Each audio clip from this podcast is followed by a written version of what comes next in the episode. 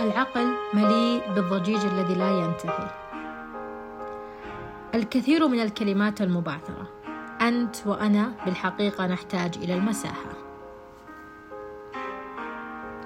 ربما تكون ورقة بيضاء وأفكر ماذا أكتب في هذه المساحة.